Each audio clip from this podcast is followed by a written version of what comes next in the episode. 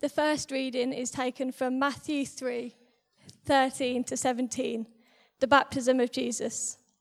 Then Jesus came from Galilee to the Jordan to be baptized by John.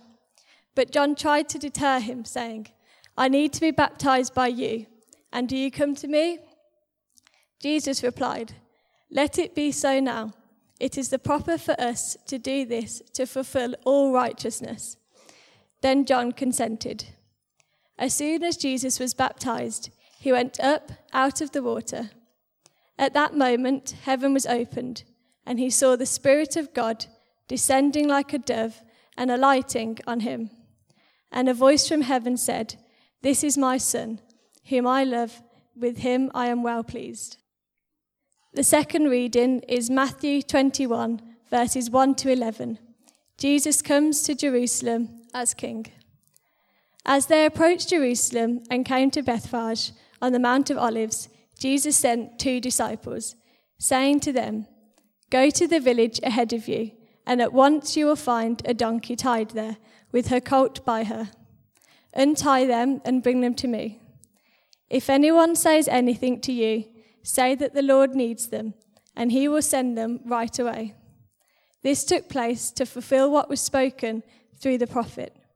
Say to daughter Zion, See, your king comes to you, gentle and riding on a donkey, and on a colt, the foal of a donkey. The disciples went, and Jesus did as he instructed them. They bought the donkey and the colt and placed their cloaks on them for Jesus to sit on.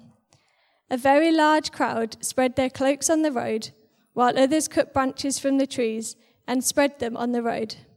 The crowds that went ahead of him and those that followed shouted, Hosanna to the Son of David! Blessed is he who comes in the name of the Lord! Hosanna in the highest heaven! When Jesus entered Jerusalem, the whole city was stirred and asked, Who is this? The crowds then answered, This is Jesus, the prophet from Nazareth in Galilee. Hello. Good morning. This is strange. Um, so, yeah, for those who don't know, my name's Tom, or as my dad calls me, Thomas. Um, I, my parents are sat just over there. So I am, uh, I worship at Jubilee Church in Solihull, which meets just above the old Argos uh, on the Warwick Road. And I also work for Youth for Christ in Kenilworth, where I lead the centre down there and do schools work and work with the churches down there. Um, for those who don't know, I grew up here uh, in this church. This was my church till I was about 18, and then uh, moved churches for one reason or another. And it was, um, it's really strange to be back and actually speaking here. Um, it's great to be here for Callum's baptism. It's great to be here. Uh, I knew Callum a few years ago at Oasis Camp. We met there. Uh, it's also fantastic to see Paul and Sarah Chair here as well, because I don't think I would be stood here, they're going to hate me for this, uh, without, without them uh, and their input into my life as a young person and the copious lifts that Paul gave me in his Porsche, which gave me street cred. Um, and also, it's my mum's birthday today as well, so I hope you enjoy this as a birthday present, mum, because this is it. So um, I hope you enjoy that. Uh, good. um, I've got two daughters. Uh, they're out in kids' work um, at the moment, and I love reading Little Miss and Mr. Men books to them. Uh, they really like them, they really enjoy them. Um, this is Little Miss Lucky and Little Miss Wise. Uh, but I just wonder, it maybe got me thinking the other day, thinking about Little Miss and Little Mr. Men books, um, just how much they live up to their name. In every book I read, uh, Mr. Bump is always falling over and bumping himself. Mr. Noisy is always noisy.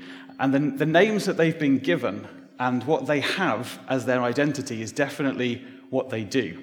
And uh, what I'd love to do is just hold on to that as we go through what I'm going to say in the next few minutes. Um, and we'll, we'll come back to that. But it's just that idea that they've always got something which describes them and defines them, and actually they always live up to it. But um, today we've heard two readings. I want to talk about the significance in the Bible of baptism, uh, especially what happened at Jesus' baptism. We heard that at Jesus' baptism, at the moment of affirmation, uh, at the moment of baptism, God affirmed Jesus with a voice from heaven and the Spirit of God descending like a dove on Jesus. And what I want to do is explore that in the next 20 minutes or so. Um, the words spoken over Jesus here, the immediate reaction of what happened after the baptism of Jesus, and then looking forwards a little bit to what the crowd has said on Palm Sunday. And then finally, I want to offer a challenge to us all about how we respond to all of that. So, Matthew chapter 3, we'll start there, verse 13 uh, and to 17. Verse 17, Jesus comes up out of the water. The Spirit of God has descended on him like a dove. It's this picture of Father, Son, and Holy Spirit in one place as the voice of the Father speaks and says, This is my Son with whom I am well pleased. This is my Son, whom I love, who I am with, with whom I am well pleased.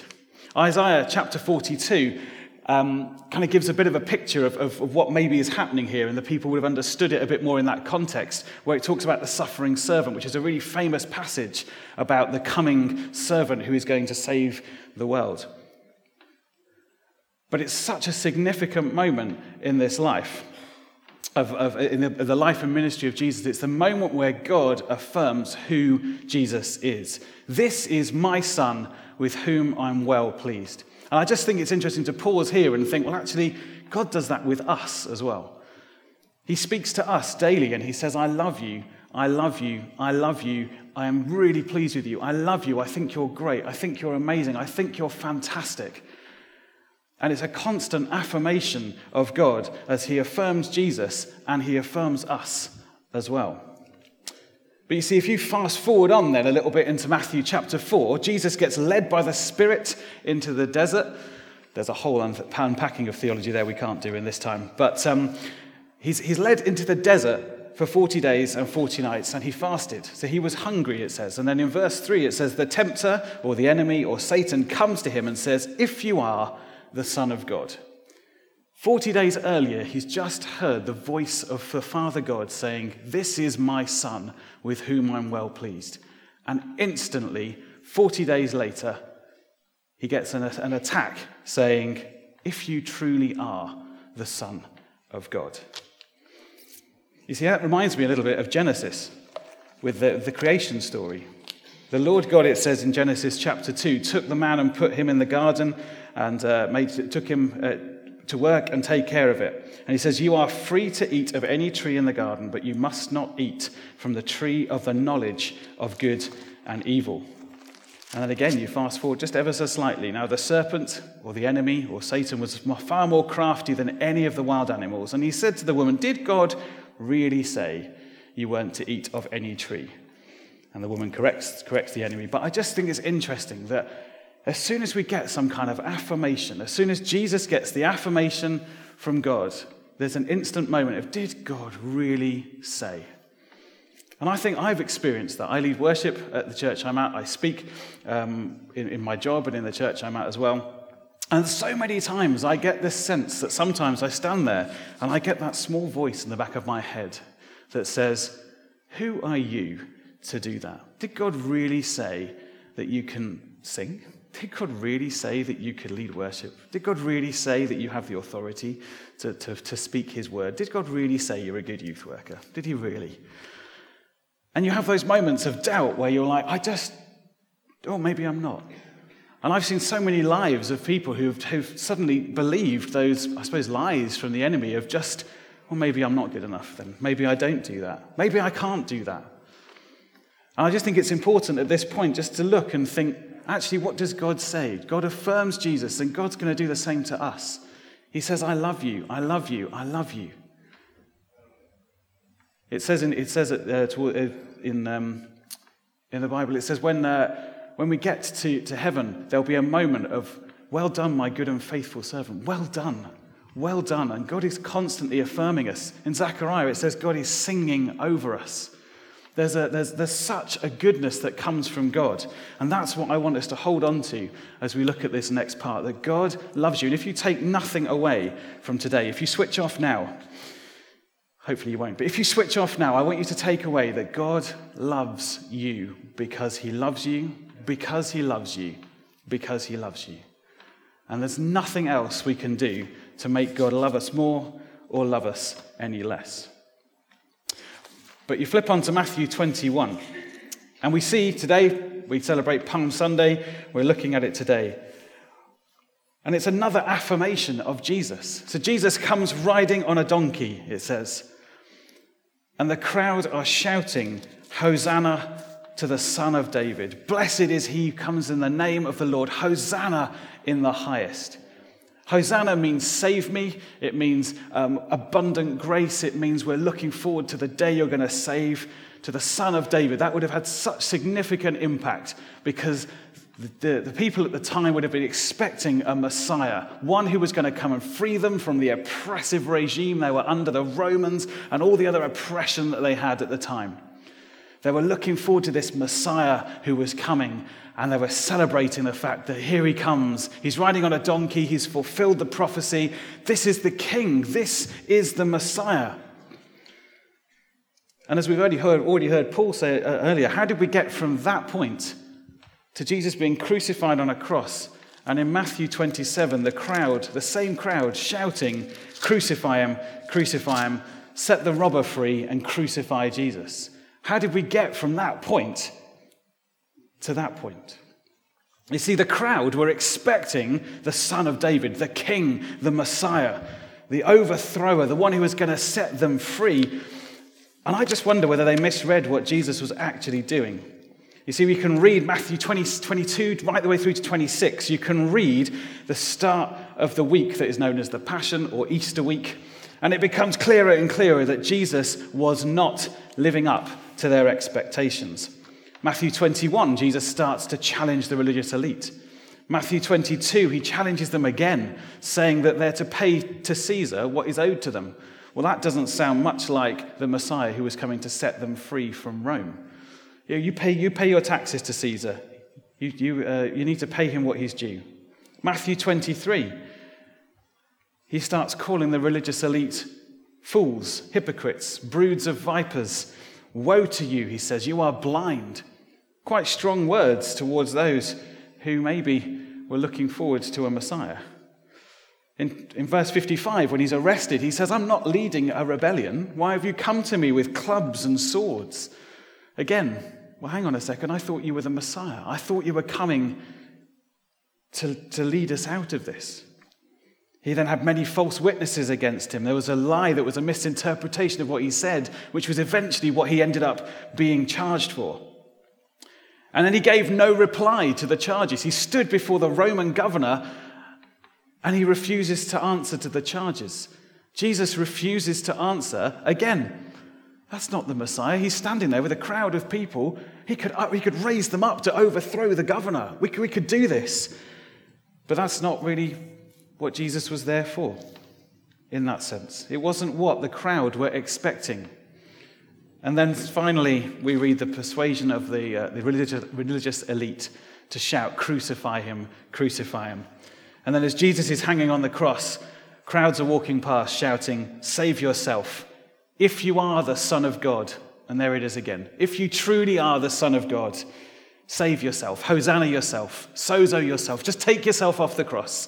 Come on, you can do it. You were the one who was coming to save, and look at you now. You see, the expectations of the crowd was not a suffering king. They'd heard about the suffering servant, but not a suffering king, not the one who was going to come and overthrow everybody. And they turned on him and shouted, Save yourself. We've got what God says to Jesus You are my son. You are my son. And he never stops saying that to Jesus. And then they've got what the crowd says Hosanna, save us, you're the king, you're the greatest. Oh, actually, you're not quite living up to what I thought you were going to do. You see, there's a challenge to us today, and I think about Palm Sunday and the glory and the praise that we've given to Jesus. We've sung songs.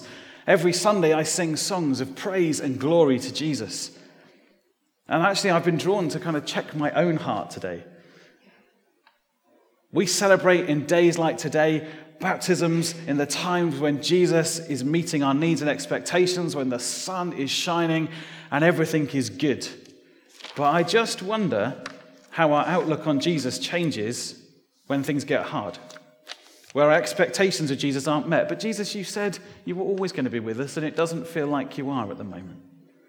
Are we still singing Hosanna to the Son of David? You're the one who saves us. You're the greatest. You're the King.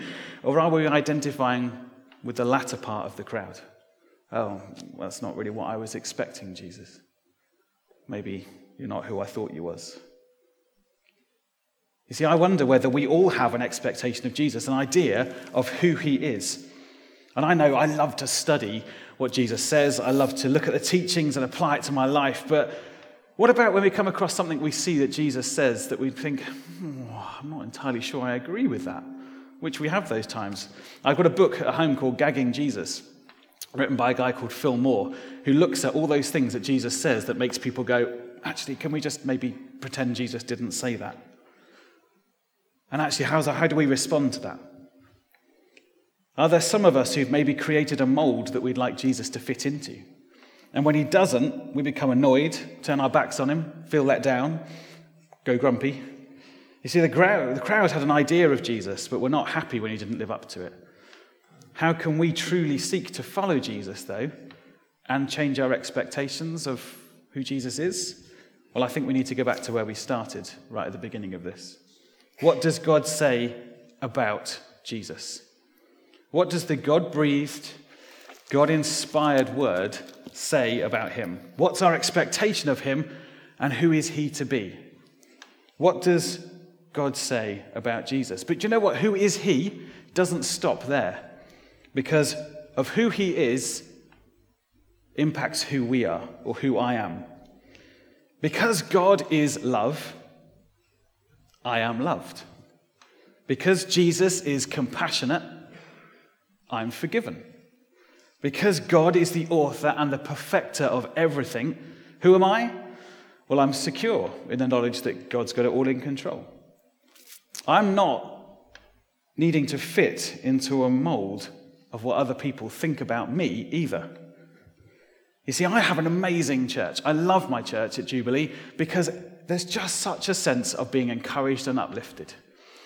There's an honoring of people, there's an uplifting of people. You just feel like you have a crowd of people around you, a bit like Jesus did, shouting and cheering you on. And actually, it's an encouragement to find other people who are going to do that, who are not going to put pressure on you to be what they want you to be. Mike Pilavachi, who leads Soul Survivor, says that it's really easy to see the dirt in someone, but you need to be the person who finds the gold in them. Can you be the one who can sift through the dirt and go, actually, do you know what? Your life does look a little bit crazy at the moment, but I can see there's such goodness in you. You see, find out what, what Scripture says about Jesus. Jesus is. And what does that mean for us, and we stand on that. He is my Father, so I am a child of God. He is wisdom, so I am completely understood. If God is pure wisdom, then it must mean I'm understood. You see, Callum takes public steps today to say, This is who I am because of what God has done. And we're going to hear about that later as Callum tells us his story. Because of who God is, I am who I am. I don't know if you're a Christian here today, but please don't walk away with an identity like this today an identity of something that somebody's put on you, an identity maybe you've put on yourself, an identity of, well, I'm always the one who gets it wrong. I'm the clumsy one, I'm the class clown. When I was at school, I used to get called Einstein. That was my nickname. Don't know if you ever knew that, but I was called Einstein uh, because it appeared that I knew everything. Um, whether that's because I was just always that annoying kid who put their hand up to answer all the questions, I don't know. But the thing is, I then had to try and live up to that name of being Einstein. I had to live up to the name of being clever, even though actually I didn't really know it all. And uh, I didn't really enjoy school all that much, in a sense, I suppose. But I ended up having to pretend that I knew everything, um, which worked in some ways because uh, it meant people thought I was clever. Um, the teachers kind of saw through it. Um, but this is the thing. I'd put, I'd put this label on myself that other people have put on me, and I'd become a Mr. Man. I'd become Mr. Einstein. And everything I did was defined by who that was. You see, Jesus defeated the guilt and the shame and the, the identity that we put on ourselves on the cross. He willingly went to the cross, and all of the other rubbish that we carry was taken by Jesus and he rose again three days later to show that actually there's no longer any power in what the enemy can say to us. Did God really say that you're a child of Him? His? Did God really say that you're understood? Did God really say you're secure? Did God really say that actually? it's just a shame, isn't it, when, you know, God says things and maybe it's not true. Well, it is true. It is true. And what God says is true. There's a song that I love to sing, and I'd love to have played it, but we're out of time. Um, it's, it's called I Am No Victim. If you want to look it up when you get home, it's by uh, the Bethel um, Church. And there's a, there's a bridge at the end that says, I am who, I, who, who he says I am. He is who he says he is. I'm defined by his promises, and I'm not defined by anything else. So Jesus' baptism, Jesus' baptism was a moment where God spoke over him. This is my son.